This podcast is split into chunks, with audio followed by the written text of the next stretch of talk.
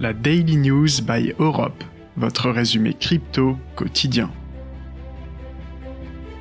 Salut, c'est Jonah et bienvenue dans cette nouvelle édition de la Daily News. Chaque jour, on fait le point ensemble sur 4 actualités qui font bouger le marché des cryptos. Si tu es nouveau ici, n'hésite pas à t'abonner pour ne pas manquer les prochaines éditions.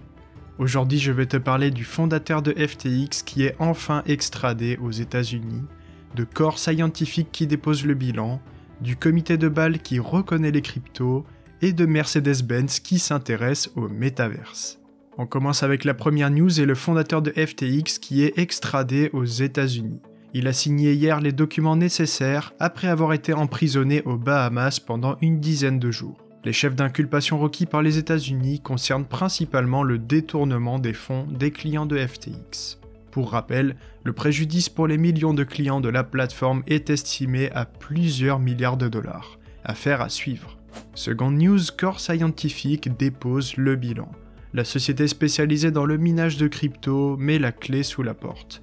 Malgré une trésorerie positive, les récentes augmentations du coût de l'énergie, combinées au marché baissier, auront eu raison du business model du groupe. Il s'agit ici de la première société crypto cotée en bourse à faire faillite. Troisième news, le comité de Bâle reconnaît les cryptos. L'organisme a adopté une nouvelle position sur la question des cryptos dans le patrimoine des banques. Désormais, elle conseille une exposition maximale de 2% aux crypto pour les banques. Cette démarche marque un nouveau tournant dans l'élaboration d'une réglementation mondiale. Une bonne nouvelle pour la cryptosphère qui se prépare doucement à des jours meilleurs. Quatrième et dernière news, Mercedes-Benz qui s'intéresse au métaverse. Le constructeur automobile pourrait bientôt rejoindre Lamborghini sur le marché des univers virtuels. Le groupe a récemment déposé 5 demandes de marque pour protéger ses modèles phares dans le métaverse. Il a également fait la demande sur le marché des NFT, prévoyant peut-être de lancer sa propre collection dans un futur proche.